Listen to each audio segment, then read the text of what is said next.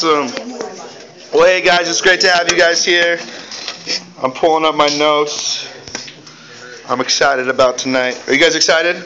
Yeah. You guys excited to study God's Word? How many of you guys think it's fun when we worship and then guitars break and we get to sing a cappella? That's kind of cool. That was fun. I'm impressed. I mean, that's not the easiest song to sing without music.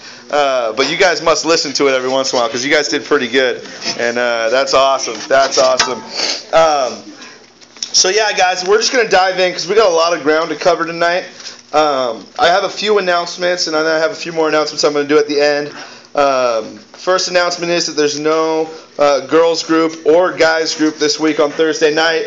Um, spring break, we'll let you guys hang out and do what you want. Uh, but next week, you're definitely going to want to come. It's going to be good. We're going to be hitting it off. It's going to be great. Um, and then the other announcement is next week, Tuesday night, I am not going to be speaking. But that does not mean. Uh, do not say amen. That is bad news. Oh my gosh. All right. No, next week uh, we have a guest speaker. Uh, he's he's slowly becoming a good uh, good friend of mine. Um, and he is uh, a missionary. He and his wife are going to be joining us. Uh, they're missionaries on their way to Turkey and uh, just some really cool things. He's going to share uh, his testimony with you guys uh, and just kind of what God's doing in them and in their ministry. And uh, they're church planters. They're going to go plant churches where there hasn't been churches and there hasn't been Christians for over 100 years. And there's some really cool stuff. Uh, he loves history, so he's a lot like me. Uh, and he loves plants, so he's a lot like me. Like he understands trees and everything. And you're going to hear about hazelnuts and what hazelnuts have to do with the gospel. It's crazy. It's going to be really cool. But the reason, uh, one of the reasons why he's coming to speak is because he's been to Ephesus, and we're going through the book of Ephesians, uh, and and he has some really cool information about Ephesus and where we're going to be in Scripture next week. Lines up perfectly with having a missionary come because that's one of the uh, offices, the fivefold ministry that's talked about in Ephesians chapter four. Uh, so we're going to hear from someone who is doing the work that Paul had done back in the day, and who many apostles through the years has been doing doing as well. Uh, so it's going to be really cool. So I want you guys to come. I want you guys to bring a friend um, and and really just get to hear this vision, hear this mission, uh, and see what we can do to get behind him. It's going to be some really cool stuff. But aside from that, guys, those are the only announcements I have for the time being. I've got some more that we're going to hit at the end. Uh, but I just want you guys to open up your Bibles to Ephesians chapter 4. Okay, everyone open up your Bibles to Ephesians chapter 4. For those of you who do not know where Ephesians is, there's the little trick giants eat peas and carrots. Galatians, Ephesians, Philippians, Colossians comes right after Galatians, which is right after 1st and 2nd Corinthians, right after Romans, after Acts. You got four Gospels. Now y'all should be able to get there. So when you get to Ephesians chapter 4, let me know by saying holla. All right, if you don't have a Bible, raise your hand if you don't have a Bible. No, we aren't going to stone you. We're not like that. Uh, Wesley, I think there's a Bible right behind you. Uh, you want to throw that up here to the front? Or, oh, you got a man right there. All right, awesome. Eric, I'm sorry. He even Eric asked me on the phone. I'm gonna put no. I'm not gonna put you on the spot. He asked me if you should bring a Bible, and he was going to, and I think he left it in the car. We still love you, Eric. um, all right. If you're not there yet, say hold up. But by then, everyone should be there. Paula, we all in Ephesians chapter 4? Awesome. Well, guys, we're just going to read through it right now. Uh, the first uh, six verses, so follow along with me if you can. Uh, I, therefore, who, who's the I? Paul. Okay, the therefore is referring to the previous uh, three chapters that we've looked at. I, therefore, the prisoner of the Lord, beseech you to walk worthy of your calling with which you were called with all lowliness and gentleness, with long suffering, bearing with one another in love, endeavoring to keep the unity of the Spirit in the bond of peace. There is one body and one Spirit, just as you were called in one um, hope of your calling. One Lord, one faith, one baptism, one God and Father of all, who is above all and through all and in you all. Let's pray. Dear God, we just thank you so much this evening uh, for your word. God, you you speak to us through your word. It's just amazing. Uh, God, uh, daily uh, we find just uh, you speaking to us through your word, God, and there's just so much truth and so many just epic things uh, contained within your word. God, we pray that tonight uh, as we take a look at these few verses, God, that we would, um, God, that we would truly walk away different from when we came in. Uh, God, we would have a greater understanding of what Your Word has for us. Uh, God, just the those riches that we have in Your Word. Uh, God, I pray that we would be encouraged by what your word has to say. God, that your word would encourage us in all that we do. God, that we would God, that we would be built up uh, because of what your word has for us. God, it would inspire us, uh, God, just to live more for you, to be more on fire for you, God, and that your word would challenge us. God, we pray that every time we approach your word, God, your word would challenge us to live um, different, to live more for you. God, we just pray that tonight, God, you would speak to us through your word. Uh, God, that, that these would not be my words. Uh, God, that anything that would be of me may it just fall on deaf ears. Uh, God, and may your perfect word uh, come through. Uh, God, because we're here to learn from you. God, we're here uh, to get to know you better and to fall deeper in love with you. So, God, we thank you and we praise you in your Son's wonderful and beautiful name, Jesus Christ. And everyone said, Amen. Amen. Amen. So we've been talking uh, the last few weeks. It's always good for us to do review to catch people up uh, who haven't been here. Uh, and if you're taking notes, great opportunity to take some notes. Uh, so here we go. This letter has a theme. The letter's theme is new life in Christ. For those of you who've been coming weekly, uh, how many times does the phrase in Him or in Christ or in God or in Himself, how many times does this show up in this letter to the church of Ephesus? A few. A few? Not 87, not quite that many. 27 times. It's crazy. And it's all about new life in Christ. It's the life of the believer. So this is summed up really well uh, in, in three different ways. Paul likes to write his books uh, in, in block sections, and so Ephesians kind of blocks out for us pretty nice into three sections. And those are the richness of the believers, the reflections of the believers, and the readiness of the believers. And, and, and, and we've been talking the last few weeks about the richness, and we started last week uh, talking about the reflections that the believers have. Um, the riches, if you guys can remember what the riches means, if you can't, we have them all up here. Uh, the richness of the believer is we have riches as believers, and those we have five, and they are that we are chosen, we are adopted, we are accepted, we are redeemed, and big one, we are forgiven. That's pretty important. Then the next week we talked about what our resurrection as a believer was. We were dead in sin, but then two of the greatest theological words ever, but God, okay? All of Humanity, all of history hinges on those words, but God, and now we are made alive in Him. Pretty epic stuff. If you weren't there to hear it, we have the sermons taped. That's a sermon you want to listen to, okay? It's pretty epic stuff. Okay, the next one is our reward that we have as believers. Okay, we have a shared hope. Uh, we get to share the Messiah. We get to share the hope with those who were Jews. Because I, if I had us raise our hands, the majority of us, if not all of us, are probably not Jewish, and so now we have been grafted into that family. It's really cool. Uh, and so as a result, now we have a new way of living. And we've been talking about what that new way of living is. John, if you can hit the next slide. Uh, we're moving into the reflections of believers. Because as you know, if we are living with these riches, if we have all these rich blessings and, uh, and, and wealth as a believer, we need to be reflecting something, okay? And those come from God. And so our reflections as a believer, we must reflect Christ. Okay? And if we're not reflecting Christ, then we're hypocrites. And that's a big, big problem. Okay? So we must reflect Christ. Okay? If the world looks at us as if we were a mirror, okay, they should be seeing Christ's reflection, not our own. Okay? And so what we talked about was the revelations, the revolutions, and the relationships for the believer. That was two weeks ago and we looked at what the cost of unity is. Unity costs us our freedom, it costs us our pride, and it costs God his life. It cost Jesus his life.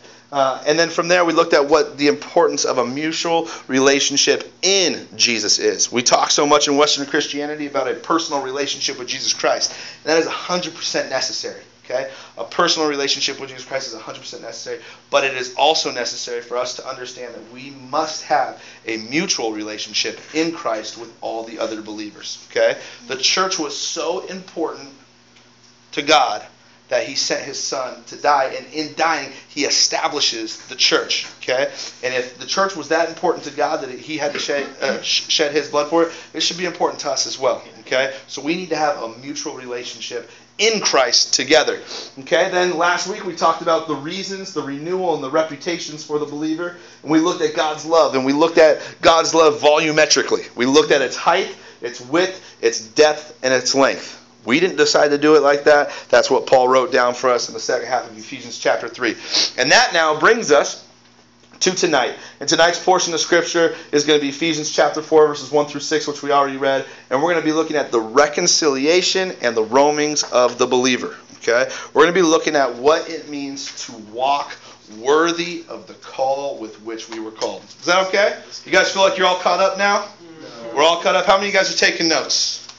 All right, props to all the note takers. If you're not taking notes, I still love you. God still loves you, but the person next to you who's taking notes thinks you're lazy. No, they really don't think that. Some of them do, but that's okay.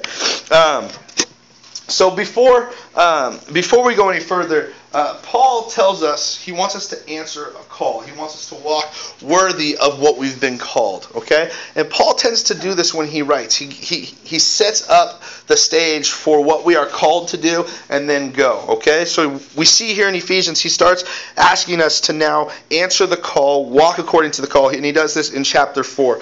So the previous three chapters are setting us up to understand what that call is all about. You see, when he wrote Romans, the first eleven chapters of the book of Romans all talk about grace, okay, and, and, and, and how with that grace now we can go and live for Christ, show grace to others, and really understand from what we were saved, why we were saved, and now what we can go do when we tell our friends about Jesus. Okay, how many of you guys have ever read the book of Romans before? Okay, I know we're going through Ephesians, but this is time for a Romans plug. Okay, Romans is great. If you haven't read Romans, read Romans. It'll rock your life. I know Dan's been studying through Romans. Dan's learned some pretty cool stuff. How many of you guys have learned something amazing from the book of Romans before? Yeah, everyone's hand should go up. If you read Romans, you should have learned something. Okay? Well, we're going to be hitting Romans here in a, a few months, maybe, Lord willing. It should be fun.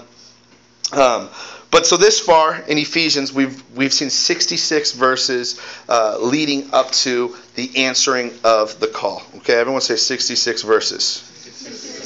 Okay, I'm not all like creepy Bible cody because that's kind of funny. But there's 66 books in the Bible. We've got 66 verses up to this point. Okay, Christ is talked about in this book in Him 27 times. There's 27 books in the New Testament. It's completely. It's it's not like no, I, I, shouldn't have even said that. I just now now you guys minds are going crazy. It's cool. God's perfect, and He just does random perfect stuff in His Word. It's kind of cool.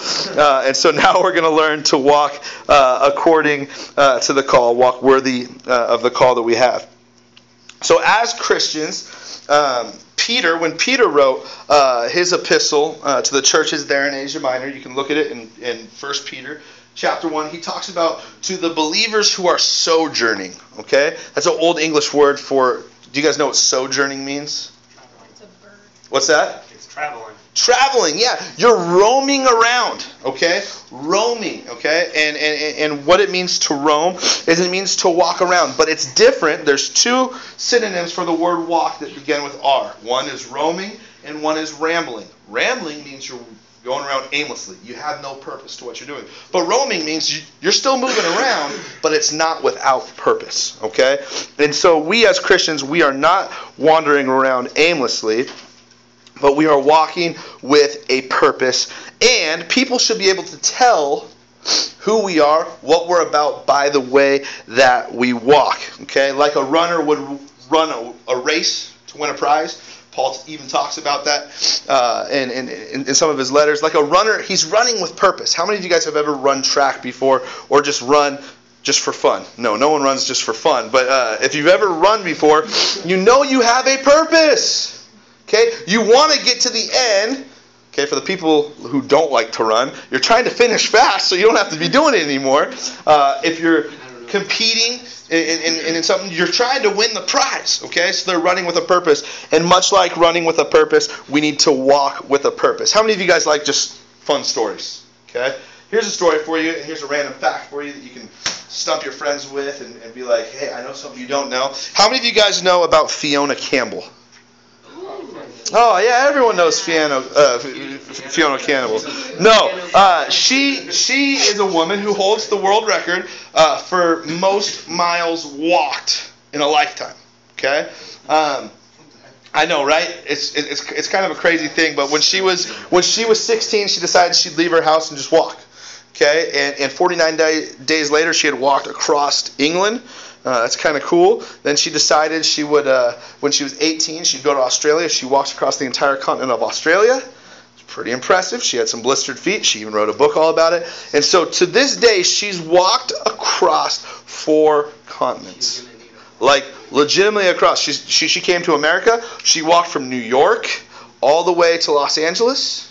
No. Then straight from there, she flies back to Europe and she walks from Portugal all the way to the Russian border. Okay, this girl walks, and in her lifetime, okay, she's recorded to this date over 20,000 miles of just walking. That's not jogging. That's not driving in a car. That's not riding a bike. She's walked over 20,000 miles across four continents. That's crazy, okay? Uh, and she's a determined walker. And much like Ffyona Campbell, we need to be ter- uh, determined when we walk. Um, and it's time that we live out the truths. It's time that we live out the riches that we have in those first three chapters of Ephesians. And like I said, if you haven't heard what those things are, we just briefly went through them. But if you want to hear more about them, I encourage you to read the first three chapters of Ephesians. And if you want to hear more, uh, you can listen to them. You can come talk to me. We can get you those sermons because there's some really important things that we must understand. But when we think about uh, all those riches, when we think about the blessings, it it can tend to be in Christianity uh, kind of a roadblock for Christians. We hear all these great things that God has done for us. We hear about all the blessings that we have in Christ, and it starts to feel really good. Okay? And it's not a bad thing that it feels good. I don't want us to, to start thinking of it as a bad thing, but it's time that we put those truths into action. It's time that we properly reflect Christ. Ephesians this far has been uh, pretty great, and I hope you guys have loved it as much as I have. Uh, but now we must do something with it. Uh, like Peter, when he goes to the Mount of Transfiguration. You guys remember the story? New Testament, Peter, uh, James, and John, they go with Jesus up to the Mount of Transfiguration. Jesus is praying, and then all of a sudden, next to Jesus appears Moses and Elijah, okay, and his face starts glowing with light. They see him uh, in, in his glorified body. You guys know what I'm talking about? Okay? What did Peter say in that moment? A little Bible trivia for you. What did Peter say in that moment? Yeah, let's stop and let's build not just an altar. What does he say? Three. Let's build three, but not altars. He says three tabernacles. One to Jesus, one to Moses, one to Elijah. Let's set up shop on the top of this mountain. Let's stay in the mountaintop experience and let's never go back down. We're comfortable here. We've experienced God here. Let's stay here. Okay? But it's not where they were supposed to stay. It's not where they were supposed to say, and Jesus brings them back down the mountain. And so we need to come back down the mountain.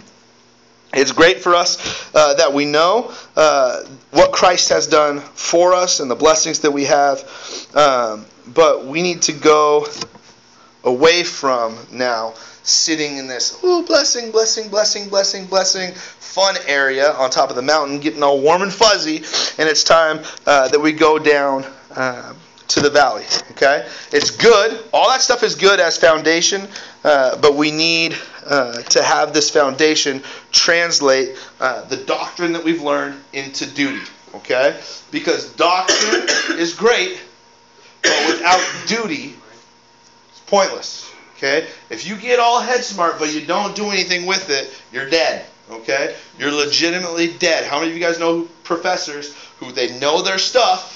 Super smart, but they haven't left their office in probably 60 years. Okay? They don't know what's going on.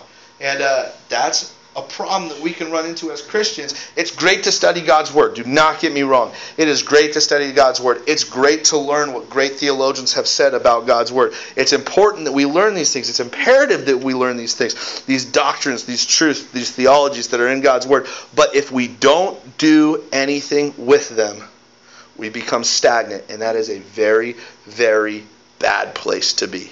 Okay? Because if we do not do what the gospel has called us to do, so if we do all the reading, we have to hear the call of the gospel. Okay? And the gospel is for us to go out and make disciples. Okay? Evan.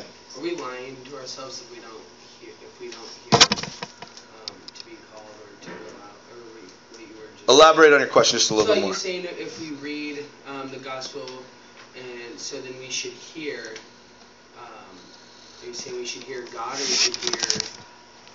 Uh, When I say here, I'm not like it could be audible, okay? no, like like, not, I, you I, I know what you mean by that. But Okay. More of like your like a conscience. Okay, so so so yeah, I think I see what know you're it's saying. not like a voice. Like Right. Okay. So so so I think what Evan is asking, and correct me if I'm wrong, Evan. If we read the Bible, if we hear the truth, if we've given our heart to Jesus, we should have something inside us that is saying, "Hey, we need to go do something. We need to go reproduce." And if we don't, are we lying to ourselves? Is that what you're saying? yeah, yeah. Okay. Uh, I think that's a good question, and and, and, and so we're going to stray from the notes just a little bit because that's a good question. Thank you. Um, the number one uh, warning for us in the New Testament. How many of you guys know what the number one warning in the New Testament is? I don't know. Okay, false prophets. What's the second most talked about warning in all of the New Testament? Yeah, do not be self-deceived. Okay, and and and, and when we're talking about self-deception, uh, we're talking multifold. Okay, uh, we can be self-deceived into thinking that we are living for the Lord, but we're really not. Okay, um, and and to elaborate on that is probably for another time. Okay, but we can also be self-deceived in thinking, okay, I'm doing enough. I think this kind of goes to where where you're at. You get saved, you go to church, you start reading your Bible, okay? Maybe you start actually studying it because we all know there's a difference between reading and studying, right? Okay? Maybe we start studying it. We go to church, we come to Ekklesia on Tuesday night, we sing the worship songs, we might even listen to only Christian music, okay? But we don't go tell our friends.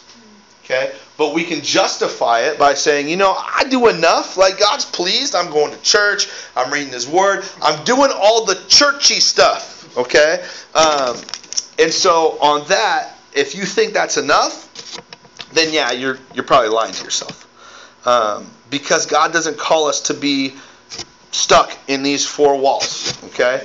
Um, the prophet Ezra in the Old Testament. Okay?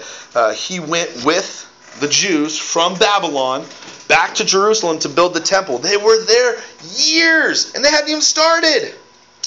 And God prophesies through one of the prophets and says, Hey, you guys are stuck in your paneled houses while my temple is not built yet.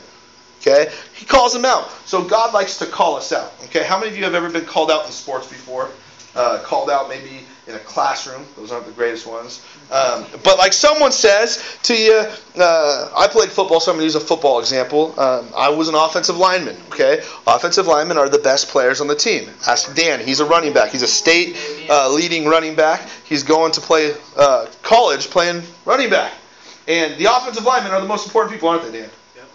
Yep. Eric, you play receiver in college. Okay, the quarterback would never have time to throw you the ball if what?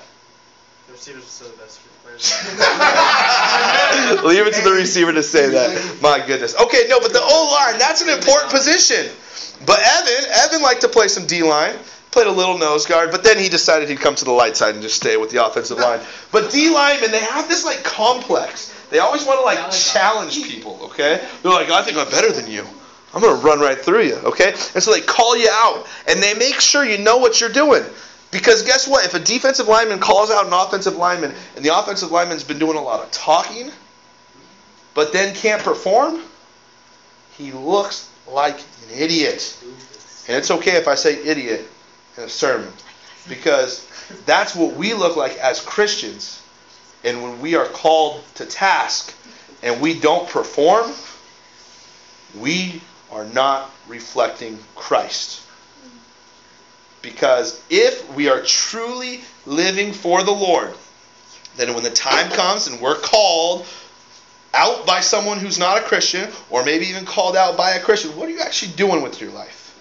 If we're truly living for the Lord, we're not going to look like we just got caught on the spot, caught red handed. We're going to be able to speak from example, speak from, uh, like we know what we've been doing, okay? Uh, and so, uh, to answer your question, Evan, uh, the call, okay? There's many different calls, and we're going to hear in two weeks about a lot of these different calls, okay? Uh, but one thing is for certain if you've put your faith in Jesus Christ, Jesus' last commission to us, okay, which is a calling for us, was to go and make disciples, okay? We need to go and we need to spread the word of God, okay? So that's a call that goes for everyone. Some people are called uh, to vocational pastoral ministry. Some people are called to go be missionaries overseas. Some people are called to go be successful businessmen who bring Jesus to their community. Okay? So there's a bunch of different calls, but we need to learn to put our doctrine into duty. We need to learn how to put what we've learned into action. We need to be able to come down from the top of the mountain to the valley. Because how many of us know? Okay? Now we're right back on. How many of us know that at the mountain tops, okay, those super high experiences with Jesus, woohoo, at those places, you're not going to find people who need Jesus because everyone's already loving Jesus up there. Okay? But the folks down in the valley, they need Jesus just as much as we do. Okay? Unless we start thinking we're cooler than them or higher than them because we're up on the mountain, we have to first remember that we were down in that valley as well until someone said, All right, you know what? I'm going to do what God's called me to do. And they, being led by the Holy Spirit, they come, they tell us about Jesus because someone told us about Jesus. His Spirit is leading us from the foundations of us being born. His Spirit leads us and tries to draw us unto Him. And we make that decision hey, I'm going to follow Jesus. Now we get, ooh, mountaintop experience, but it's not to be there always. We need to go down to the valley. Now, does that mean emotionally we get all woohoo Jesus, and then we go down to the valley and we're always like, oh, this sucks. Life is ridiculous right now. No, that's not what I mean when I say valley. I mean we need to go to the places where Jesus is needed, where we bring him with us. Does that make sense? You guys kind of tracking with me? Evan, good question. I just want you guys to know it's it's totally okay uh, to ask questions. This is a safe place. We can ask questions all we want, uh, and, and, we can go off uh, notes if we want at any time. Okay, um, but we need to learn uh, to walk worthy uh, of the call by which we were called. Okay. I think before we start talking about walking worthy, we need to define what walking worthy means. Okay? I think if I were to go around the room and I were to ask you guys the question what walking worthy means, we'd all probably come up with some good answers. Okay? Um, but we're going to look back to what the original text uh, had to say, uh, and that word walk worthy is defined by consistency. Okay? To walk worthy means to have your definition. You are consistent. You walk consistently. Okay? Uh, it means to be true to your calling. It means to be reconciled. Okay? How many of you guys have heard the term reckoned? Okay? I am reckoned to this. Okay? In order for us um, to, to walk worthy or walk reconciled or walk with consistency, uh, what we have, we must um, uh, that word there, worthy, uh, is, is, is the Greek word uh, that literally means to be weighed out. Okay? Weighed out. And what they would used to do uh, to make sure something was worthy is you work this many hours, that equals to this much salt or whatever you're being paid in. Okay? It's, it's a you do this amount, this amount equals the same. So for us, walking worthy to what we've been called, if we've called to follow Jesus, the way we live our lives should be equal to how we've been called. Does that make sense? Am I losing you guys? It's kind of going over any heads. Okay, so how we live our lives must be the same as what we profess to be. Okay? And when I say profess, that means if I stand in this corner and I say, I am a Christian, I am a follower of Jesus. Okay? We all know what that means. I just claim to be a follower of Jesus. Now, my walk, the way I live my life, the way I am when I'm not at church, must be equal to what I just professed over there. Does that make sense? You guys have probably heard the cliche: walk the uh, talk the talk and walk the walk. How many of us know it's very easy to talk the talk? Okay, it doesn't matter what we are. Okay, it can be theological, it can be sociological, it can be economic, it can be anything you name it. It's easy to talk the talk. I could stand up here for you and talk the talk like I know anything about basketball. Okay? But when it comes to walking the walk, some of you have played basketball with me. I know nothing.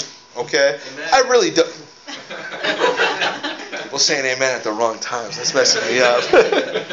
but you guys get what I'm saying. It's easy to talk the talk, but sometimes it's hard to walk the walk. Okay? And if we are professing, if we are truly being worthy of the call, if we are being reckoned with our call, if we are being consistent, okay? How many of you guys know what consistency is? Okay? Raise your hand if you know what consistency is. Yeah, I think we all know what consistency is, okay? It means that we're constant. There we go. I just broke the rules of English. You can't define a word with the word. But I did it, okay? You can do that in theology. It's all good. It means to be constant. It doesn't change. And so that's how our walk is. God has called us to be someone who does not change. Does that mean we don't grow? No, growth and change is different. But our stance, our foundation must not change to walk worthy of the call. Turn with me. Keep, keep your finger in Ephesians chapter 4. Turn with me over to 1 John. It's a great opportunity for me to ask you if you did your homework from last week. Last week we talked about God's love, and I gave you the homework assignment to read all the book of First John. I already know one of you guys did that. How many of you guys did your homework and read the book of First John last week? All right, we got another one in the front. The rest of y'all, I'm giving you another chance. You're going to read First John this week, okay? Uh, but First John is great, uh, and look with me in First John uh, chapter one, verses six through eight. This is what is it? Uh, this is what it says. If we say that we have fellowship in Him, that's Christ, and walk in darkness, that's sin, we lie and do not practice truth. That's black and white. If we say we walk with God, but we live in sin, we are liars and we're not walking in truth. But if we walk in the light, as He in the light, we have fellowship with one another. If we are constant, if we are truly living and walking worthy of our call, we have fellowship one with another, and the blood of Jesus Christ, his Son, cleanses us from all our sins. Guys, if we walk worthy of the call, we are forgiven of our sins. And if we say that we have no sin, we deceive ourselves, and the truth is not in us. Guys, we all sin. Okay? We all sin. Let's be honest. But we need to acknowledge our sin, ask for forgiveness of our sin, because what does it say down there in verse 9? It says, If we confess our sins, he is faithful and just to forgive us of our sins and to cleanse us from all unrighteousness. This is epic. Okay? Continue over in 1 John. You're going to read this later on this week as you do your homework. But 1 John chapter 2, verse 4 says this He who says, I know him or I know God, and does not keep his commandments, that man is a liar and the truth is not in him. It's pretty, pretty important for us to understand that. Okay, and I think it was probably five or six weeks ago we, we quoted this verse, and we said, because Jesus says, hey, liars don't enter the kingdom of heaven. And we talked a little bit about that. Sam asked that question, and we, and we had a good uh, um, conversation there. Okay? Um, but it is important for us not to lie. And I'm not just te- talking about, oh, I didn't take the cookie out of the cookie jar. Okay, yes, it's important for us not to lie there, but it's really imperative that we do not lie by saying, I know God, but we don't live or walk according to his commandments. That's important, okay, because that's being a hypocrite, and that's not good. Okay, if we're not reflecting Christ in that manner. This is what it says in verse 5. But whoever keeps his word, truly the love of God is perfected in him. By this we know that we are in him. He who says he abides in him ought himself also, read it, also walk just as he walked. You guys catch that? Yes, sir. If we say we abide in Christ, if we say we know Christ, not only is his love perfected in us, we could spend hours just talking about that. That's just freaking ridiculous that his love is perfected in us. That's cool. Okay? But even more so, even more so, if we abide in him, we must walk and we will walk just as he did. God became man, Jesus Christ, Son of God, came, walked on earth, and did some amazing things. Guess what? If you abide in God, if you truly follow after God, hey, guess what? You're going to walk like Jesus walked. That's pretty cool. People knew when Jesus was coming to town. It should be said of everyone in this room, if you put your faith in Jesus Christ, when you walk somewhere, people should say, hey, there goes Corey. He's a Christian. He loves Jesus. There goes Dusty. Man, that dude's on fire for Jesus. There goes Courtney. She loves God. That's how it should be said of us. And we're warned in Scripture. We're not even going to go there, but we're warned in Scripture if people are talking good of us and, and or, or people don't know what's going on with us, like they don't know we're Christians, we're not bearing fruit, we get cut back. Does that mean we get cut off? No, but it gives us more opportunity to grow. But God will bring some things that will help us grow. Okay? that's another sermon for another time. Did you guys know that four out of five people in the United States claim to be Christians? You guys know that 35% of America claims to be a born again follower of Jesus? And uh, the question I would have to ask is where is the consistency? Where is the consistency? If four out of five Americans claim to be some sort of Christian, whether that means they're esoterically a Christian, whatever, where's the consistency? Because I look at the world around us and I see very little consistency, even in the church. That's a problem. That's a problem. You remember what Jesus said of the church of Ephesus? We can see Jesus wrote this church a letter in the book of Revelations. What did he say about this church? Hey, you're doing a bunch of good stuff. You look great from the outside, but I have this one thing against you. What's the one thing against them? Yeah, they lost their first love. They weren't all about Jesus anymore. They were all about looking good, talking the talk. But when it came down to walking the walk, they fell short. May that not be said of us. May that not be said of the followers of Jesus who go to Ekklesia, those who are at Hillside Christian Fellowship. May it not be said about us that we've lost our first love, that we're just hypocrites. We must reflect Christ in everything that we do. Paul, the author of Ephesians, Paul definitely walked his walk. How does he start out verse 1?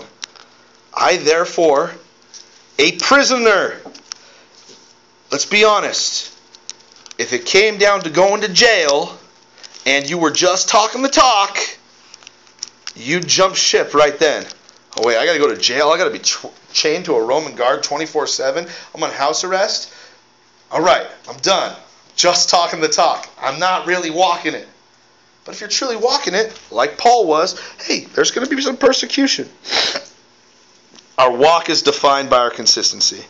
Uh, secondly, if you're taking notes, that's our first point. Okay, yeah, I still got time. Uh, that's our first point. Our second point is our walk must be and is demonstrated by our humility. Our walk is demonstrated by humility. How many of you guys have ever? Uh, it's just I always used to say this because I was a prideful, arrogant, just punk. Okay, I walk into the room and just because I knew what Bible stuff was all about, you know, I walked in, and I go, I bet you I'm the most humble person in this room. Hello, that's just a stupid statement because that doesn't actually mean anything. Okay, uh, but me, the seventh and eighth grade year old punk, thought that was cool, and I thought everyone was gonna be like, "Oh man, he's so humble." Yeah, trust me, it did not work that way. Um, but humility is uh, is very important. Okay, we go from the definition to the demonstration. Okay, because consistency, if we are defined by consistency, we got to demonstrate humility. Um, this walk is not about you. This walk is not about me individually. Okay? Um, this walk is about how we walk one with another. Okay? To walk worthy of the call is to be in unity. Okay? And you're going to hear unity even more by the end of the sermon. Okay? But this walk is how we walk one with another. Okay? And, and as brothers and sisters in Christ, we must learn to walk one with another in humility. As iron sharpens iron, so one man sharpens another.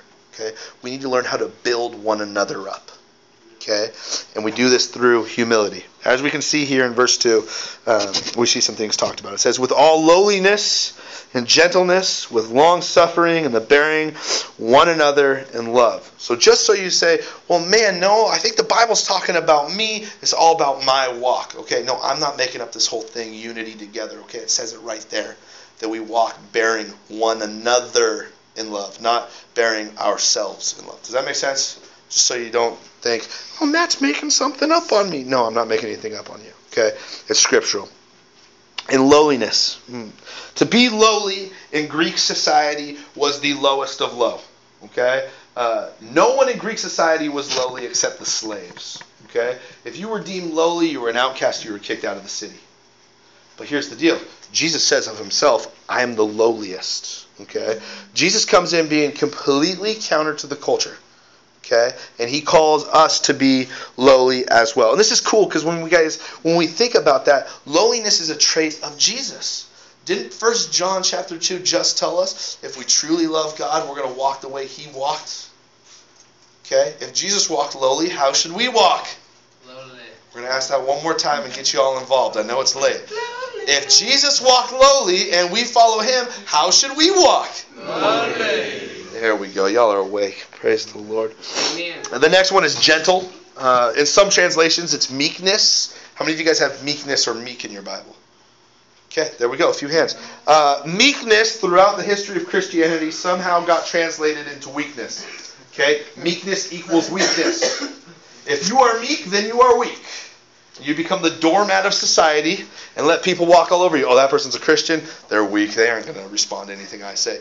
But that is not what gentleness means. That's not what meekness means. I'm about to blow your guys' mind on what gentleness is all about. Okay? And the way we blow minds here is we look at what the Greek has to say. Because the Greek word for gentleness is prois. Not prowess, it's prois. Okay? Do you guys know what prois means? No, sir. It literally translates as power. In Western civilization, when we hear meekness, we think weakness. But what its real meaning is, is power. That's impressive. And this is the kind of power it is, because this just brings up another level. It's not like power like Hulk or the Juggernaut. You just go run through walls. Okay, it's not that kind of power. It's not the kind of power that Evan Gavitt has when Evan goes to the gym and bench presses over 300 pounds. It's not that Marshawn Lynch. It's not that kind of power. It's the kind of power that's power under control. Because there's power that's pretty like out there in your face, and you're like, wow, you're a little too powerful. Hold back a little bit. That kind of power leads to anger. As Yoda would say, anger leads to hate, hate leads to suffering, right? That's what Yoda says. I just had a Marvel reference and a Star Wars reference in the same point. Yes, I'm a nerd and I love it. Praise the Lord. Uh, but power under control is so much greater than rage, so much greater than anger. Okay? The way I can uh, uh, define this best for you uh, is I watched a video on YouTube. Okay? It's okay to watch videos on YouTube, just don't spend too much time doing it. Um, but this was actually a really good uh, video. Um, it was of this guy uh, who, little to everyone's knowledge, um, had been a boxer or wrestler in high school. Okay, uh, he knew his stuff. He was a powerful guy. Uh, he wasn't the biggest in stature, kind of a smaller guy.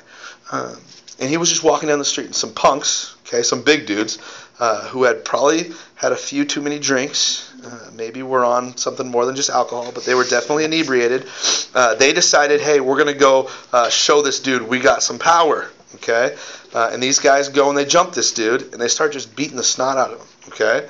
Uh, but this guy, uh, being powerful, little to their knowledge, but he had his power under control. These guys wasting all their energy doing everything, and this dude single-handedly, okay, four guys jumping, okay. This dude takes four hits, so he throws four hits and he knocked all of them down, okay, because he had his power under control, and he knew all these wild swings aren't going to do nothing. But if I dodge one and come up right underneath, catch mine under the jaw, they're done. He had his power under control, and when his power was under control, he left them pretty gently. Okay, it's okay. They're they're not dead. Okay, they're there.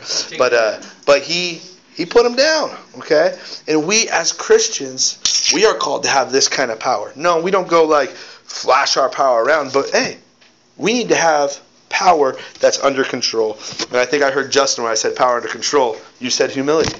That's what it is. It's humility the way the Greeks use this word, uh, they use this word to describe a stallion. Okay, so like a wild horse that was wild, but then they tamed it. Okay, and they can ride it, but it still has all that power, but it's bridled. Okay, you guys get what I'm saying there? Uh, long suffering. It's a great Bible word. It's the next one in our list of words that talk about humility. Long suffering. Um, it's used in the Bible all the time. It doesn't. Uh, uh, it's been like tried to be retranslated and put in more modern words, but it's never been actually brought better than the way it is. Long suffering, okay. Um, literally is slow to anger, slow to wrath. It goes right along with the one right before it. We know how to control our power. The next one is bearing with one another in love. Uh, guys, we need to we need to be able to carry our brothers and sisters. Okay. Uh, sometimes that literally means going and picking them up. No, I don't mean in a car. Sometimes it means picking them up off the ground. Okay, physically. Um, other times it just means listening when someone needs to talk. Uh, but we need to bear with one another. Not only does it mean picking up our brothers and sisters, but it also means putting up with aggravators. How many of you guys have been in that situation where someone just would not stop talking? And man, if you if you weren't gentle, you would have tried to knock them down right away because they talk. How many of you, let's be honest, have popped one or two of them before? I know a few of the guys and a few of the girls have, have, have popped them before. Okay, we need to learn how to put up with aggravators. Okay, and uh, that's long suffering. That's what Jesus did. That's what we got to do. Okay, moving right along because I know we don't have a whole lot more time. Uh, first, we see our walk has been defined by our consistency, and our walk is demonstrated by humility. The last one, I, it's not the last one, but it's the last one we're going to talk about tonight. Uh, our walk is emphasized by unity. Okay, told you we are going to come to unity a little bit more. Uh, in these next few verses, verses two uh, through six, we see the word "one" talked about seven times. Okay, uh, one blank, one blank, one blank, seven times. Um, three of those seven times, uh, we see it mentioned of God. Okay, the first one it says uh, that we uh, are one body in one spirit. Okay, this spirit must be the Holy Spirit. Okay? That's how the early translators looked at it. That's how it's been looked at throughout all of history. Most of your Bibles even have the word Spirit there capitalized. Okay? This is the Holy Spirit, the helper, the paraclete, as it is in Greek, who God the Father sent. Jesus promised it. Jesus said, Hey, it's better that I leave you because someone greater is coming. Okay? The Holy Spirit, that person who empowers us, teaches us to understand God's word, teaches us to say no to sin, empowers us to be witnesses unto the world. Acts 1 8. We will receive power when the Holy Spirit comes upon us. It's a Holy Spirit who gives us gifts. Okay? And we've talked a little bit about that. We're going to talk more about that in two weeks. Okay? Um, but the Holy Spirit. Okay? Then we see down the very next verse. Uh, there's one Lord.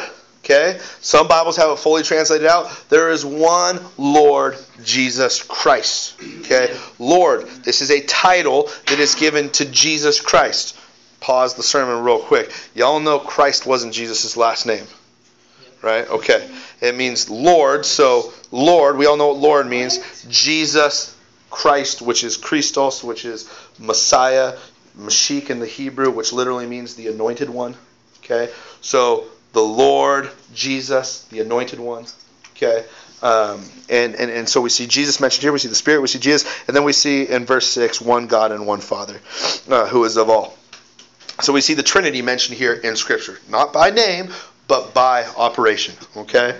Um, and so uh, we have one body because of the Holy Spirit. Okay? Uh, I think if we were to look around the room, we all look different for the most part. Okay, some of us are brothers and sisters, so we have a little bit more resemblance. But for the most part, we are all different. Okay, uh, but we are one body. How? How can that be? Uh, because the Holy Spirit. Okay, it's no respect our persons. It doesn't matter if you're black, white. Um, I think that old song "Jesus Loves the Little Children" is a little bit. Um, uh, predating our modern usage of colors, uh, so we're not going to talk about being yellow or red. Um, but it doesn't matter your race, okay? It does not matter your race. God's for all people. We can see that here in the New Testament. Jews, Gentiles, free people, slaves, okay? Man and women. That's countercultural to this time, ladies. Back then, religion was only for men. Women were just there. Okay? It's Countercultural. It's for them as well. Okay? Um, and it's all by the Holy Spirit. We're united together because of the Holy Spirit. So we're one body because of one Holy Spirit. We have one faith and we have one baptism because we have Christ. We are baptized into Christ. We have faith in Christ and what He did for us, and we have one Father, and that is God in us. We have unity. Uh, just so you guys know, unity uh, unity is not an ecumenical unity. Do you guys know what I mean when I say ecumenical? I think there's probably like four of you in the room, maybe even less than that, who would know what I mean when I say ecumenical. Okay? Back in the history of the church, they had all these decisions that were made, they had what was called ecumenical councils. Look it up on Wikipedia. We're not even going to talk about it tonight, okay? But it's just a institutionalized. This is unity, okay? Uh, it doesn't mean uh, uh, uh that the unity there uh, is a uniformity, which means it's a forced unity.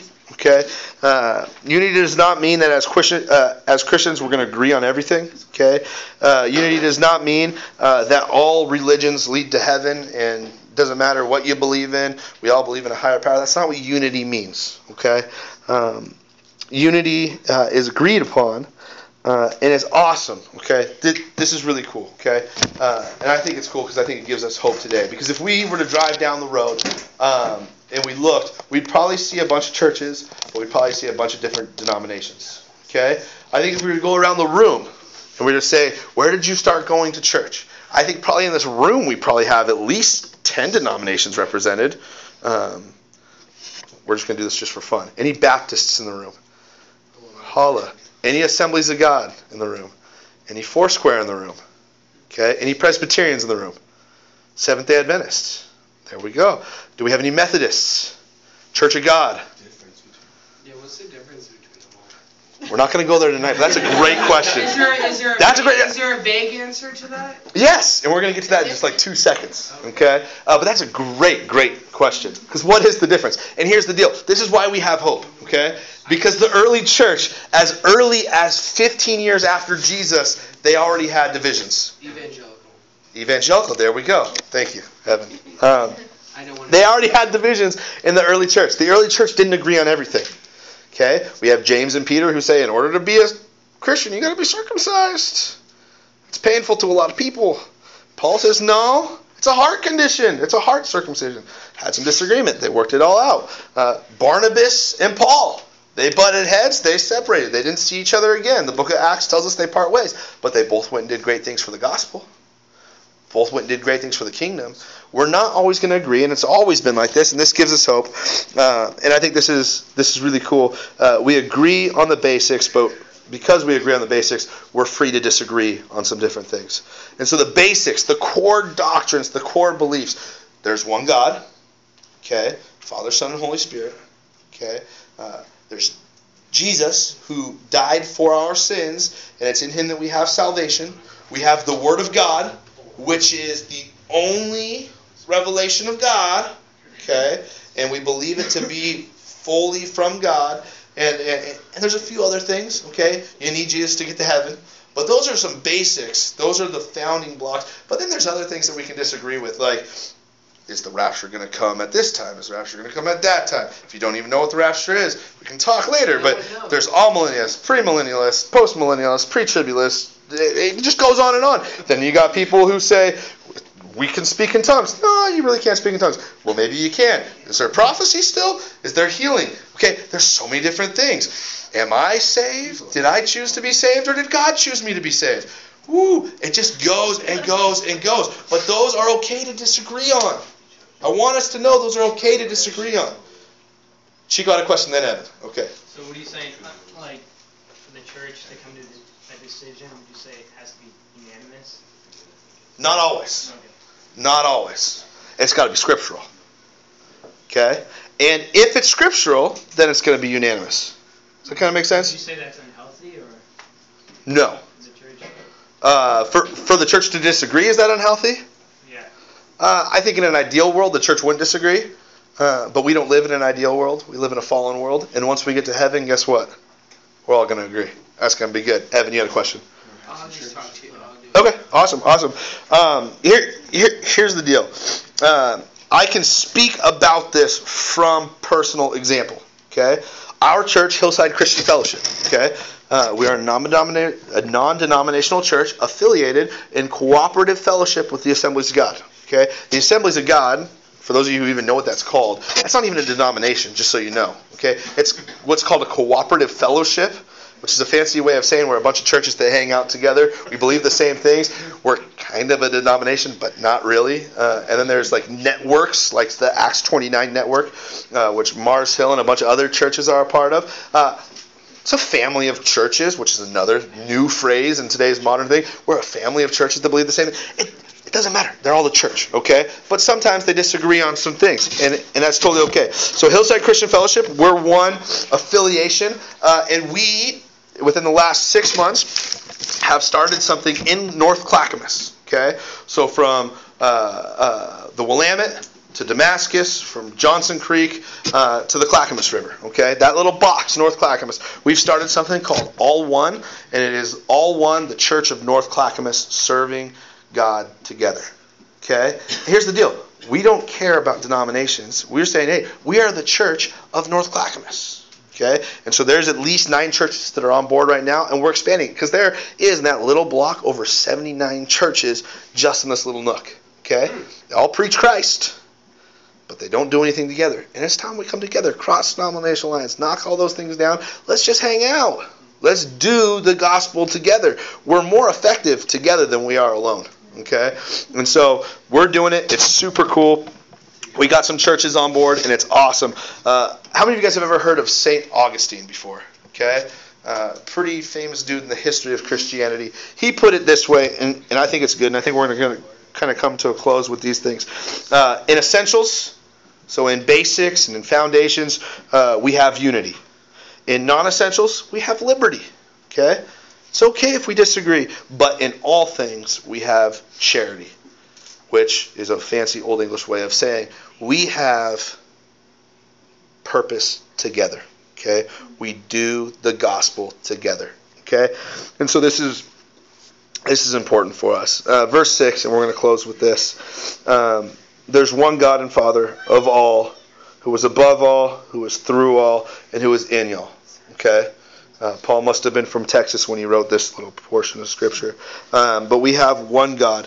And we see that one God uh, who is above all. Okay, guys? That's God's sovereignty. Okay? God is sovereign. He is above all things. Okay? And He's in charge of all things. Okay? Whether you like it or not, God is. He's above all things. The next, we see uh, that He is through all things. Okay? So, uh, above all things was His sovereignty. Through all things is His agency. This is how God does things. He does things through us, He does things through you. You are an agent. If you have put your faith in Jesus Christ, you're an agent of God. That's kind of cool. So now you can all go home and say, woohoo, I'm a secret agent, James Bond style. No, you're a secret agent, God style. And don't even be secret. Just be all about it. Okay? Don't be undercover. Just go. Okay? What's that? Come out the closet. Come out of the closet. We heard that on Sunday morning. That was good. And then uh, the last one is in you all. This is God's residency. Okay? His sovereignty is that He's above all. His agency is that He works through us. And His residency is in us. Okay? And that's important.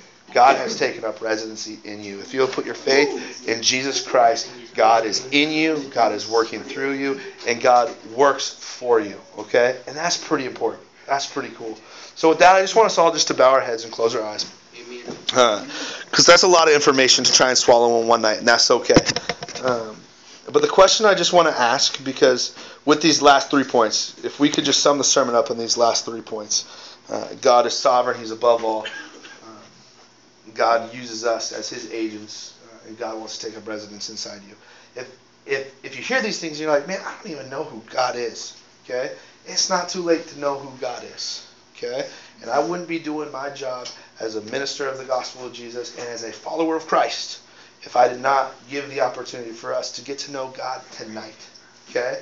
And there's lots of people in the room who love Jesus and who are all about Him, and we can talk to Him. But I just want to give you the opportunity. If you have not decided, I'm going to follow Jesus for the rest of my life, with every head bowed and with every eyes closed, I just want to ask you that question.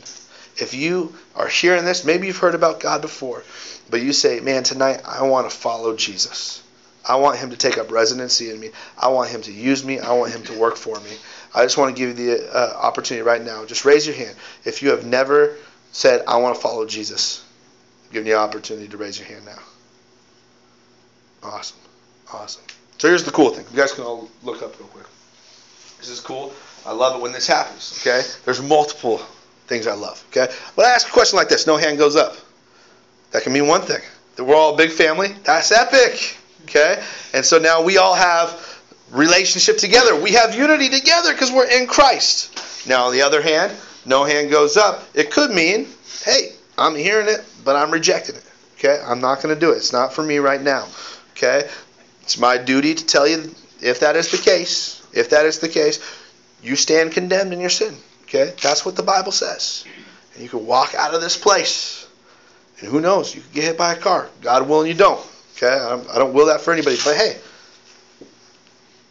the Bible tells us that every man is without excuse. Every woman is too. And uh, we've all had the opportunity to come to God. So, no hand goes up. Hey, praise God. We're all family. Or, hey, we're rejecting God. Okay? And that's a big deal. Now, do you have to give your heart to the Lord in a sinner's prayer, sitting in a service like this on Tuesday night? No. You can just say under your breath, hey, Jesus, come into my life. Romans tells us that if we confess with our mouth and we believe it in our heart, then we're saved. Okay? And, and, and God comes to all those who call upon him. Okay? So you don't have to do it now. I would encourage you to. Uh, but hey, guess what? No hand went up. I'm just going to say, hey, we're all in the same family. That's pretty cool. Uh, and because of that, let's just declare once and for all together that Jesus Christ is Lord. Romans chapter 10 tells us that if we believe in our heart and confess it with our mouth that Jesus Christ is Lord, you're saved. So, all together, let's just say it as loud as we can because it's fun. We can make as much noise as we want because I lock up the building. Uh, on the count of three, we're going to say Jesus Christ is Lord. And we're going to declare it and we're going to mean it from our heart. How's that sound? Three, two, one. Jesus Christ is Lord. Holla. There we go. Let's pray. Dear God, we just thank you so much, uh, God, for your word. God, we thank you that your word is true. We thank you that your word uh, never fails. Um, God, that it passes all time. Uh, God, and it is for us today. God, we thank you uh, that your word uh, is sharper than a two edged sword, God, and it pierces down to the deepest parts of us. God, and we just pray that tonight uh, we would walk away from this place even with a new understanding of what it means to walk. God, that we would walk with purpose. God, and that we would, our purpose would be desi- uh, be defined, God, by consistency. God, that we would be consistent. That we would not only talk the talk, but that we would walk the walk. God, that we would have humility. God, that we would be able to understand what it means to be lowly, to be like Christ. God, we would understand what it means to harness our power and to be gentle. God, that we would put up with those who are aggravators and that we would pick up our brothers and sisters when they have fallen down. And God, that, that, that we would be emphasizing our walk in unity. Uh, God, we are one body in one spirit. We have one faith and one baptism in your Son, Jesus Christ. And God, we have one Father who is above all, who works through all. And God, you have taken up residence in all of us. So, God, we just thank you. God, go with us as we go from this place. Um, and God, we just thank you and we praise you in your Son's wonderful and beautiful name, Jesus Christ. And everyone said, Amen. Amen. Amen. Well, hey, guys, before